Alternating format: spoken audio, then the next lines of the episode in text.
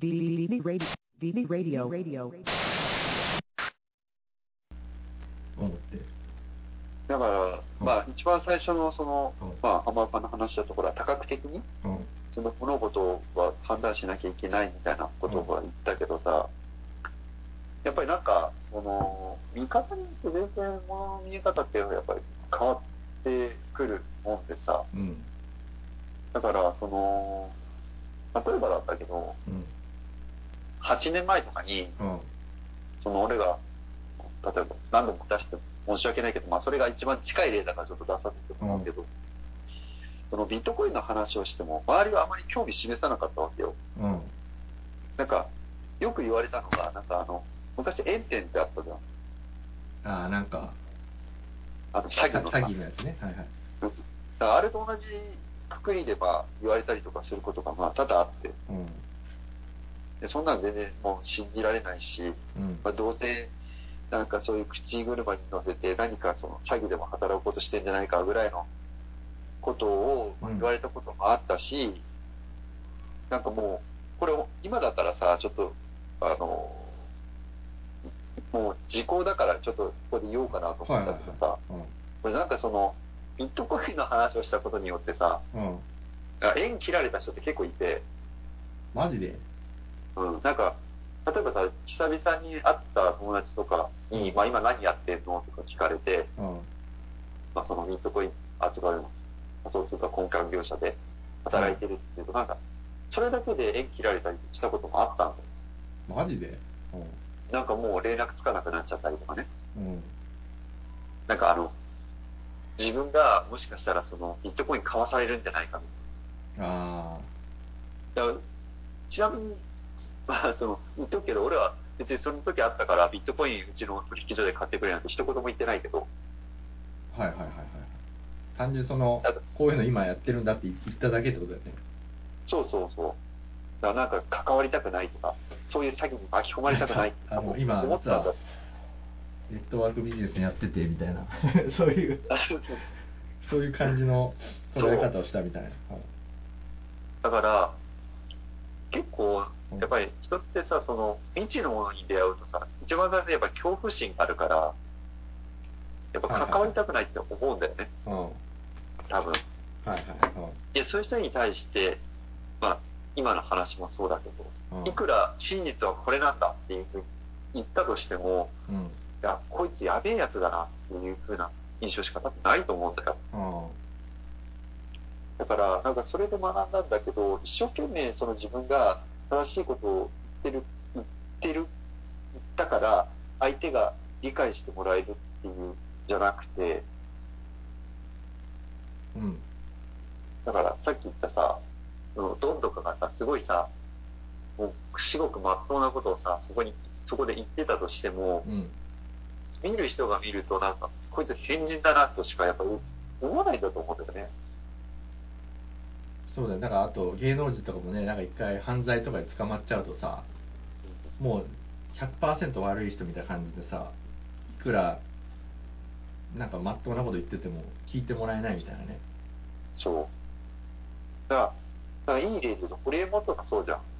あなんか、結構、未だにさ、まあ若い人とかは言わないけど、年配の人とかはさ、あ、うん。なんか、ああの、逮捕された人でしょ、みたいなさ、うん。そういう印象しかなかったりとかするじゃん。あいつは変人だとかさ、なんか金の亡者でしょみたいなね。ああ、そうそうそうそうそう。ヒルズ族だろ、どうせ、みたいな。そういうイメージしか、多分、年配の人にはないと思うんだよ。うん。でも実は違うじゃん、やっぱり。うん。明らかにね、普通の人より考え方がすごい優秀だし、面白いし、発想が。あ、だからホリエモンあで捕まったことによってさ、一回その、なんていうの、リセットされたじゃないけどさ、うんうん。あの、確かに変なイメージはさ、リセットされてさ、うん。またちゃんとホリエモンの言うことが普通に聞ける状態になってさ、で、やっぱホリホリエモンで一般的な人が言われてるのとはまたちょっと違った観点で言うじゃない？うん。でも一回そのね、捕まって、その、ある意味さ、あの、まあ、ある意味、なんていうのかな、別の肩書きを手に入れたみたいになって、だからその、ちょっと違ったこと言ってるけどまああの聞いてあげるかみたいなさすごい上からだけど多分そういう感じになってるからあの堀江もすごいいいポジションだと思うんだよね今はね、確かに。うなんかすごいこう、やりやすいというか、本人もなんか、まあ、全くね、知ら知らない人が言うのもあれかもしれないけど、なんかすごい自由気ままにさ、んうん、こう、のびのびとやってるように見えるわけよ。そうだよだって前の捕まる前の堀江門が言ったら多分なんていうのかなあの内容を聞く前になんかさちょっとそのなんか金儲けしようとしてるんじゃないのみたいなそういう思いがつくじゃん、確かに。でも今だったら捕まってるわけだからさもうなんかそういう別にポジショントークじゃなくて堀江門がさんと本当に思ったことを素直に言ってるんだなっていうね感じで聞けるじゃない。うん。だから純粋にその内容が頭に入ってくるっていうかさ内容を知るっていうその普通の状況に立った状態で聞けるじゃん。先入観なしに、うん。うん。それがやっぱ重要だし強いなって思思うわ、うん。そう。うん。だってさっきのリュウクじゃないけどまずその人ってなんかさまず前提をさ聞けないとあんあわか理解しないと安心して聞けないと思うんだよねうん。でじ特にビットコインとかって知らない情報じゃんだから一般の人にはうん。だから素直にその内容を聞く前にあもうこれは怪しいっていうようなスタンスを取らないとまず話を聞けないっていうのはあるね多分ねそのはい。心理的にうん。まずスタンスをと取る。でそれから聞くみたいうん。なうん。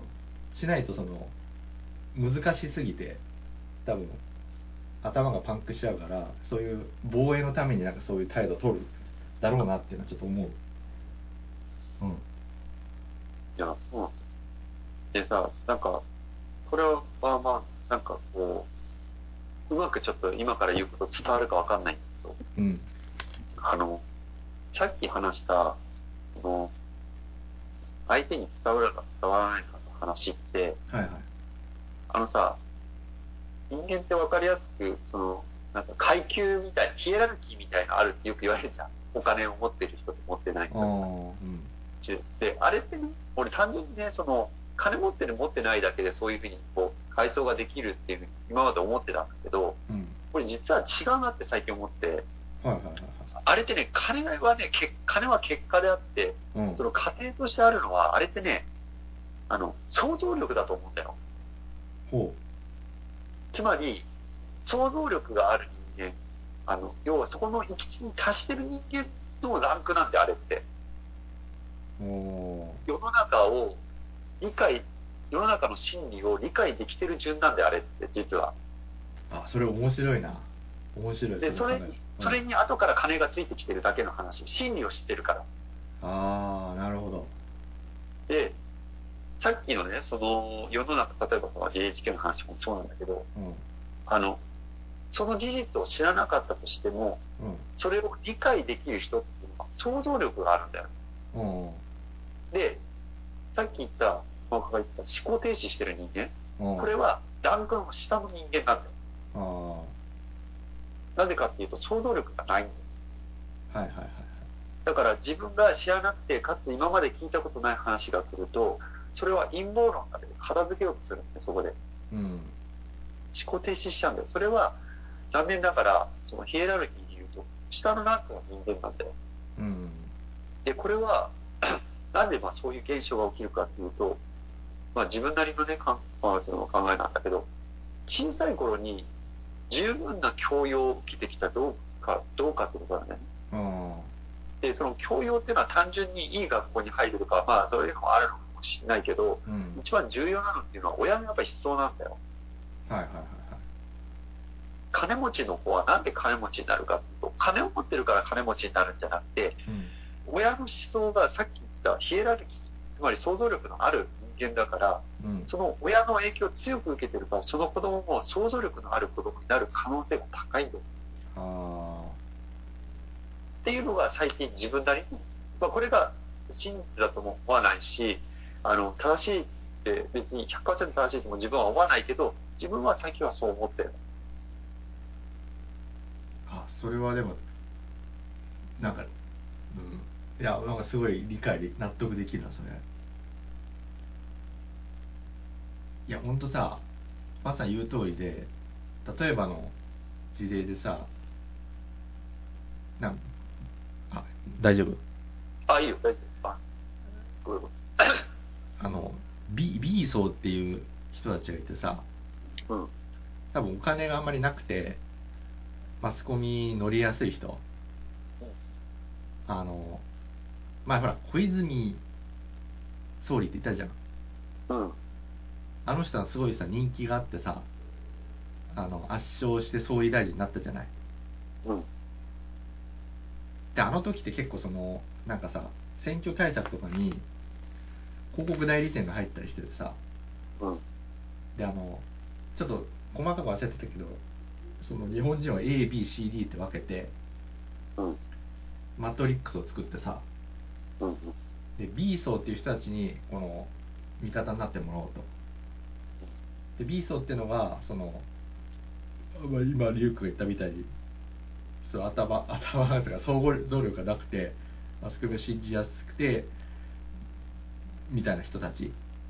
うん。で、その人たちに向けて、めっちゃアピールしたわけよ。うん。何をやったかって、まあ、小泉さんって結構テレビとかに出てさ、うん。あのすごい分かりやすいさフレーズを感動したとかさうん。言ってあのすごいあのなんていうかななんていうに人気まあテレビのすごい放放映したりしてうん。なんかまあちょっとまあトランプじゃないけどさある意味その劇場型政治みたいな感じで言われてうん。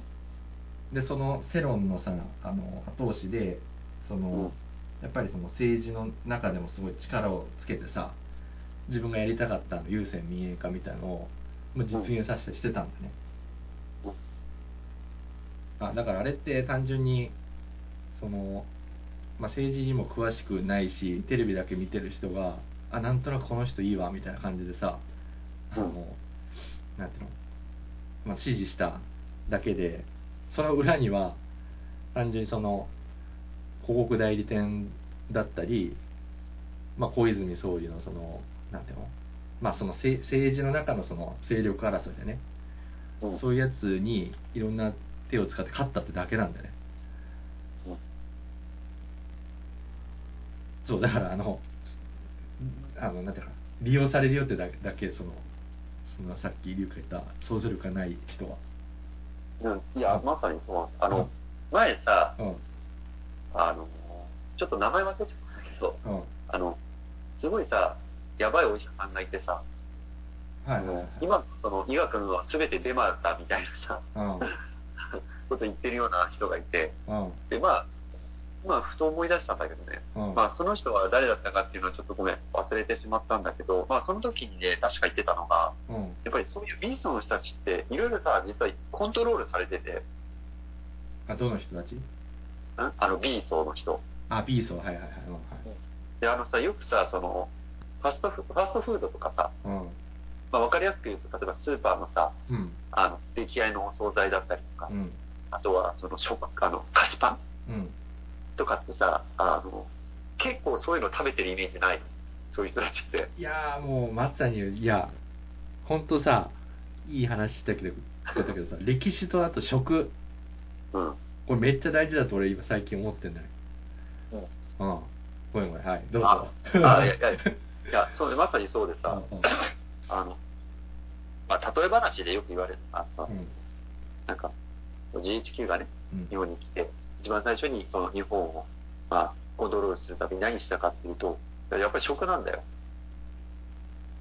あ、その通り。自分。たち、で、かつ、自分たちの、うん、あれだって、あの、余っててさ、あの、小麦がね、日本は、あ、あの、その、アメリカだけだと消費しきれなくて、なんか余っても、なんか捨てる、捨ててもよかったようなやつを、もう日本に、あの、渡してたんだそうなんだ。と。うん。で、かつ最初は無料だったんだけど、うん。だんだんもうなんか金取るようになってきたっていう。あうん。あ、これ金取れんだって分かった。そうそうそうそう。うん、だから正直自分たちでも必要なくなったやつをただ日本にあの売ってただけなんだよ。ああ、うんそういうものだったの。まあ、結構ね、その食って、よくまあ、その、例えば国、植民地をね、支配するときに、うん。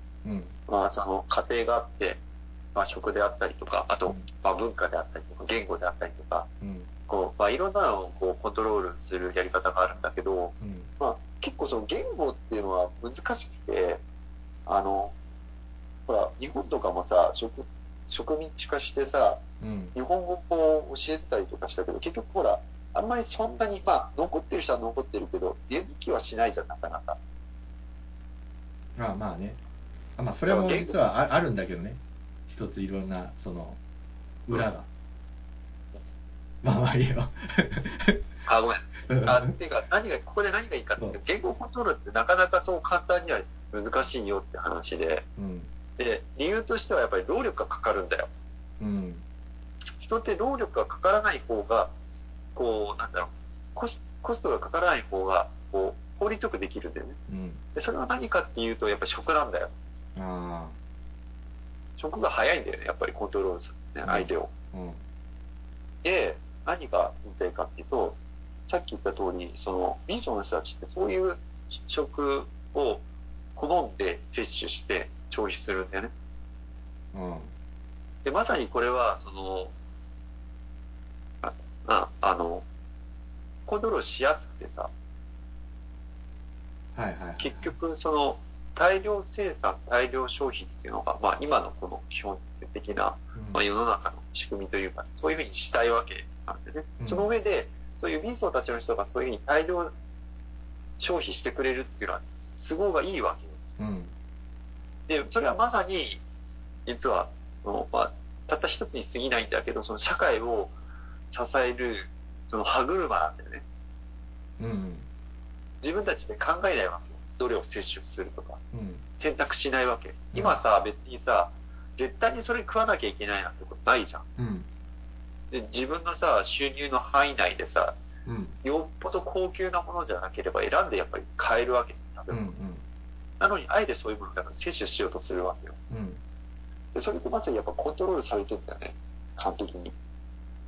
そうだね。あと、やっぱり食ってすごい、その、歴史的にも大事でさ、あの、まあ、ちょっと一瞬脱線するけど、やっぱ日本人だと日本人、なんていうの、その日本人が食ってきたやつにある程度体もその長い時間をかけて調整されてるんだよね。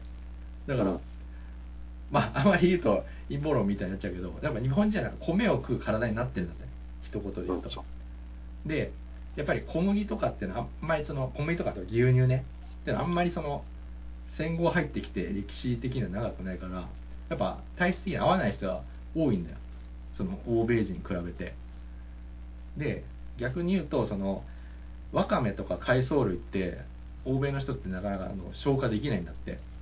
あ、そうなんだ。うんででも日本人はほら海が近かったから結構普通に食ってるからさ消化してできるし、あとその魚とかさいっぱいなんかマグロとかそういうの食ってるとなんか水銀とかがさ溜まるみたいに言うけどあの日本人ってそうずっと食ってるからもう耐性ができてんだってある程度、うん。ん。だから本来だったら欧米人だったらもう基準大幅オーバーであのちょっと異常みたいに言われる水銀の量でも日本人だと別に普通にあの、うん。それが基準値。だから危険なのは欧米の基準で全部それが日本人の今の状態として異常とかあの判断しちゃうと多分それは間違う時があるよっていうのをあの知った。そうなんだ。そうそうそうそう。あ、なんかよくね、それもほら、浜岡もたまに題材として挙げてくれるけど、うん。結構ほら、基準値の問題ってあるじゃん。そうそう。なんか、ある国、だなんかさ、その、日本はめちゃくちゃ基準が緩くて、うん。うんその、例えば農薬のね、基準値とか、うん。その海外と比べたときに、うん日本は緩すぎると。だから実は、日本のその食はやばいみたいなことも、ほら、言われたりとかするけど、うん。でもそこら辺のね、基準値の話ってね、まあ、今回取り上げるところ話長くなっちゃうからあれだけど、うん。結構慎重に情報を見ていかないと、それもね、単純に、あ、日本ってやばいんだとかって、それで終わっちゃうと、その考えこそは俺はやばいかなと思ああっちゃう。そうそうだと思う、うん。確かに。だからそこも見極めないといけないそのさっき言ったみたいにその単純に人人種が違うから、うん。あのそのベースの平均値が違うっていう話もあるしうん。で一方であの政治的にあるものを大量に日本が買うために基準を下げるっていうさ両面あると思うんだよね。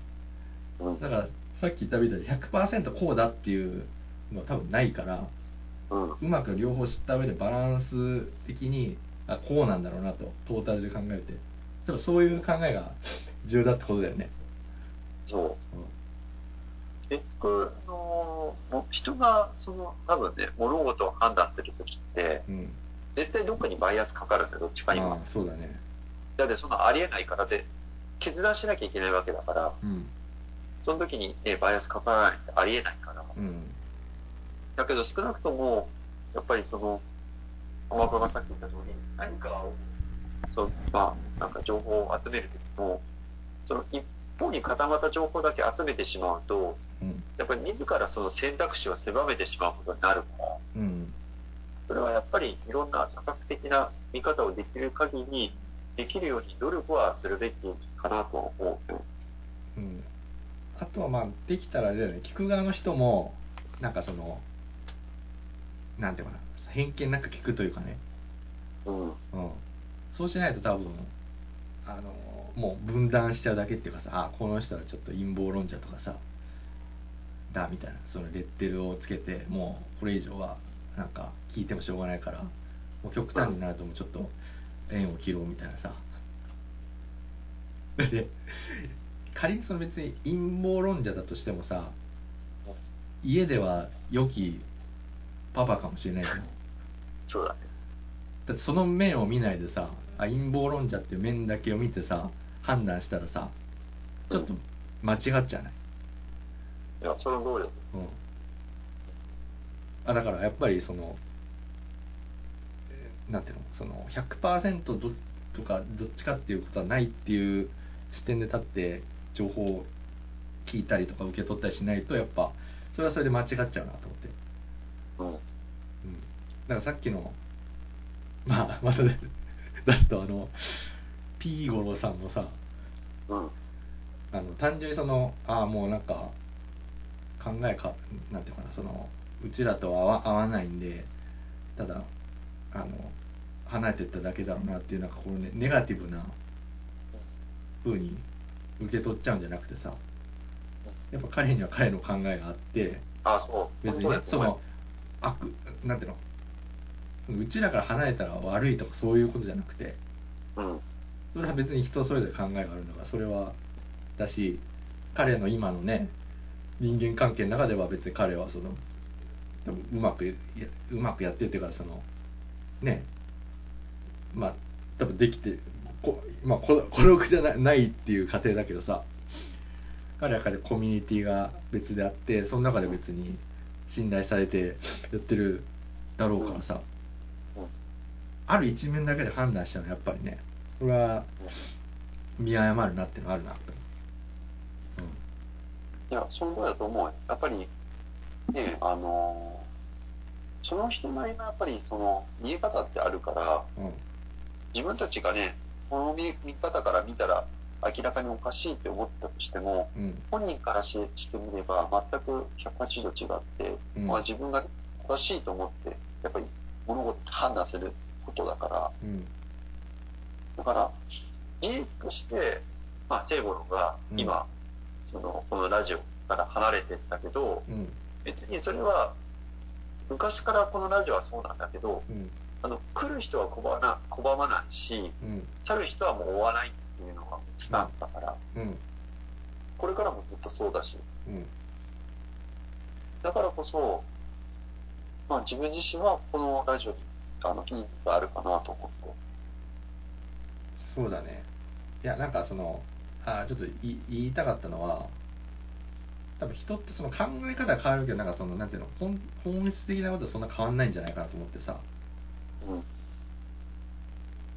だからなんていうの別にう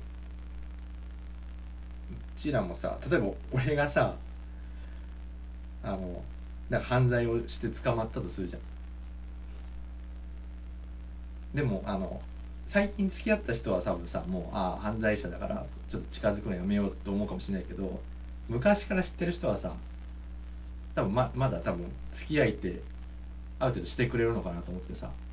うん。それってだからそんななんていうかなあの人間って別に100%そんな変わるわけじゃないからあのまあ要はかなんていうの総合的に判断して多分付き合ってくれ付き合おうとしてくれるからあのよくそのいろんないろんな面から知ってる昔の人の方が多分俺も付き合ってくれるみたいなね。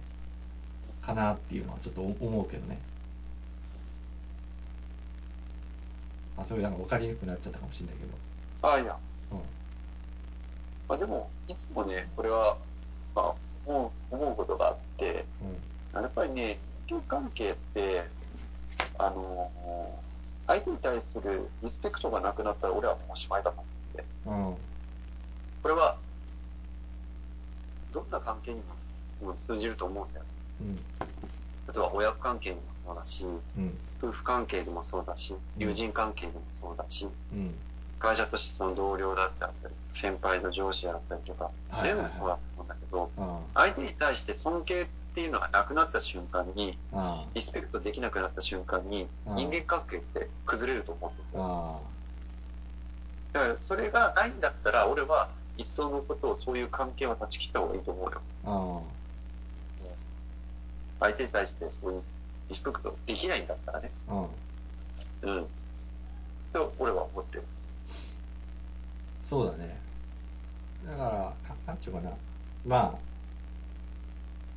あある意味こっち側の考え方次第っていうのはあるかもしれないけどねうんここはまあでも、この件に関しては、うんまあ、その、ね、浜岡と、まあ、プライベートでも何度も何度も、まうん。あ、話した話ではあると思うんだけど、うん。まあ、結果として自分でもやっぱり答えっていうのは出てなくて、はいはいはいはい。だ答えが出ないってどういうことかっていうと、結局、まあその、理由がほら、ね、本人しかわからないから、うん。答えを出しようもなくてさ、はいはい事実として、今彼がここにいないっていう事実しかやっぱわからないから、はいうん。だから答えはやっぱ出てないんだよね、あんまり。ああないしだから俺は別にそんな変わってるとは思えないのよ彼が。あで言いたかっただけそれは。ある面だけを判断するとなんかちょっと変な風になっちゃったのかって。まあ今までだったら思いがちだったけど。あ、うん。やっぱ最近ほら両面からいろいろねあのやっぱ片側の意見だけじゃなくて別の観点からも考えるとそれはなんていうかなあのまあだから人ってそういうどっちかに偏るってことは多分ないからさ、うん。たまたま今そういう考えで離れてるけど別にその人のほ本来の持ってるものっていうのは変わんないから別にまたまあ確かに。機会があれば付き合えるんじゃないかと普通にあ、いや、それはそう思うよ。うそれにさっき言った通り、んうんその、DT ラジオの根幹っていうのはそもそも、まあこれは自分の考え方なんだけど、うん自分の思想でもあるんだよ。この、考えでもあるんだよ。このラジオっていうのは。うんまさに。すごくこの強く、このラジオ自体に影響を与えてるし、自分も影響を受けてるわけなんだけど、やっぱり去るものは追わない。自自由に自分が判断して自由に行う。で、自由っていうのは、まあ、ありきたりの話かもしれないけど、うんえっ、と、自由のためには、えっ、と、その代償を支払わなきゃいけないわ。うんなぜかっていうと、えっ、と、誰にももう文句言えないし、誰も守ってくれないし、自分の責任で自分をやら、自分でやらなければいけない。これ当たり前のことだ。うんだからそれすら、あそれができてるんであれば、うん自由にやっていいと思うんだよ。はいはいはいそれを、その後で相手の責任にしたりとか、うん。自そうそういうふうにするぐらいだったら俺はやらない方がいいと思う。ああ。そうだね。やっぱり最終的には自分、自分と向き合うことだと思うよ。それは究まあそうだよ。究極そうだねそこはね。あ相手がどうとかじゃなくて。ああ。そうそうそうそうだから、このラジオもそういうスタンスでいるべきだ。ああうん。いやその通りだと思うでだからすごい抽象的な話ばっかになっちゃったけどさあのああ要はさまあデュークのなんていうのやっぱ興味のとこってそのビットコインとかさそういうなんかテクノロジー系の話じゃんで俺が最近興味持ってるのはその歴史とか政治的なあのところうん。なんだけど多分その両方を全部語れる人って多分もういないと思うんだよねまあ難しいよね。うん、だって歴史だけでもいろいろあるし政治だけでもいろいろあるしで、ね、テクノロジーだけでも相当いろいろあるからさうん。ぜ、まあ、それなりに全部やろうとすると相当勉強しないといけないかいけないから、うん、だからまあ多分ホリエモンとかあと最近出てきたの成田さんっているじゃんなんかあのメガネいるいる丸メガネと四角メガネの人うん。ああいう人とかが多分結構その割とどの領域のバランスよく一般レベル以上の人のことは話せるあだ上手に話せる人うん。だと思うんだけどだからめったにいないからあ要は何が言いたかっていうとこの俺の興味の話とリュウクの話をこの DT ラジオで話すってことはすごい世の中的にはすごい価値があると思うんだよね。っていうのが言いたかった。いや、なんかやっぱり、そのラジオっていう媒体がいいなと思ってて、うん。やっぱりその、あの、今ね、何でも結構動画とか、こう映像であったり、目に見えるように視覚的なものが多い。うん。それに対して、そのラジオってまあ視覚的なものがないから、うん。何かしながらでもできるわけだよね、うん。他のこと。うん。だからこそ、そこにこの情報を載せる意味っていうのはあるのかなと思って。うん。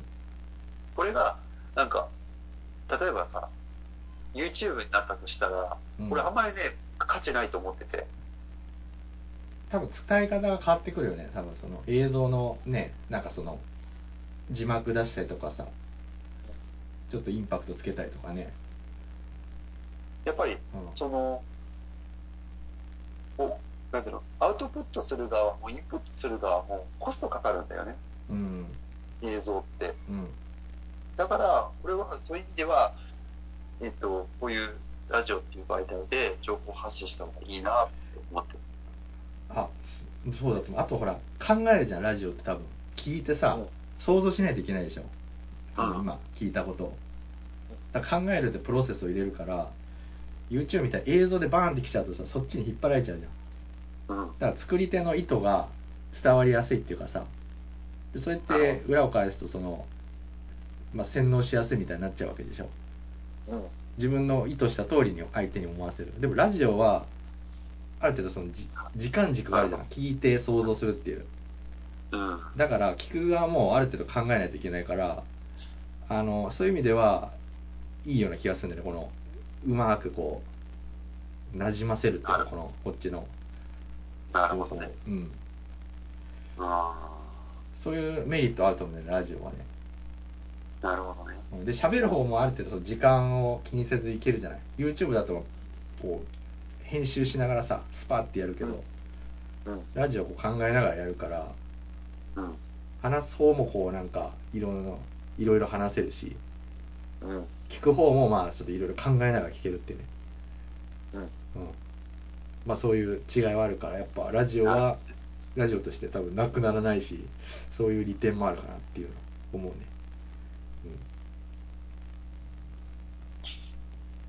ん、そう。だでごめん。ちょっと今日はだから話せなかったけど結局その具体的なこと一つ War Guilty Information Program しか話せなかったけどさあ ので結局そこだけ話しちゃうとあこの人はなんかそういう例えば歴レッテル貼りの歴史修正主主義者なんだなって多分思われて終わりだと思うんだよ、うん。うん、だからその、まあ、あえて前やってたみたいなそのうん日本のその古事記から遡ってやるみたいなねもうそこまでやったらそれは一つのさ、考え方じゃん。確かに。うん。だそういう、ちゃんと、とこから入んないと多分人の考えをあ聞いてもらえないし、やっぱそれなりの説得力もないから、まあ、あえて、めんどくさいけど、そういうとこから話さないといけないかなって思ってるので、だから今日はいろいろバーって言っちゃうと多分さ、あ、浜岡そっちに行っちゃったかってただ思われるだけだから、この辺はちょっとじっくりね、やっていきたいなと思いあます。うんあ、確かにね。なんかその、今、最近突然、その、まあ歴史の話、まあシリーズで、うん。まあ、話してきたけど、まあそ、そこら辺の背景とかも、うんまあ、今回みたくあえて、ね、ワンクッション置いて、うん。あ話した方が受け取る側もやっぱ受け取りやすいかもしれない。ああ、そうか。急になんかこうわけわかんない、その今まで習ったことないような歴史、なんか木をてらったようなことを言ったって、それが本当に真実なのかと思うだろうし、うん。相手がやっぱり構えるし、うん。なんか浜岡最近ちょっと思想変わったのかなとかって思って、まあ出てきてしまうから、やっぱりその、ね、バックモードになるね、うんどうしてまあそれに至ったのかっていうことをやっぱり説明するってことは多分重要だと思う。うん。やっぱり一面から判断しちゃうのは、ちょっと判断できないし、今の起きてる、なんかちょっとおかしいなって多分説明つかないと思うんだよね。うん。うん。っていうことが言いたかっただけなんだけど、うん。それをやるためにはちょっと自分の洗脳を解かないといけないから、まあ洗脳解かないっていうか、その、自分も解かないといけないし、聞いてる人の洗脳も解かないといけないから、そのためにはやっぱその、やっぱりそれなりのステップがいるっていうかね。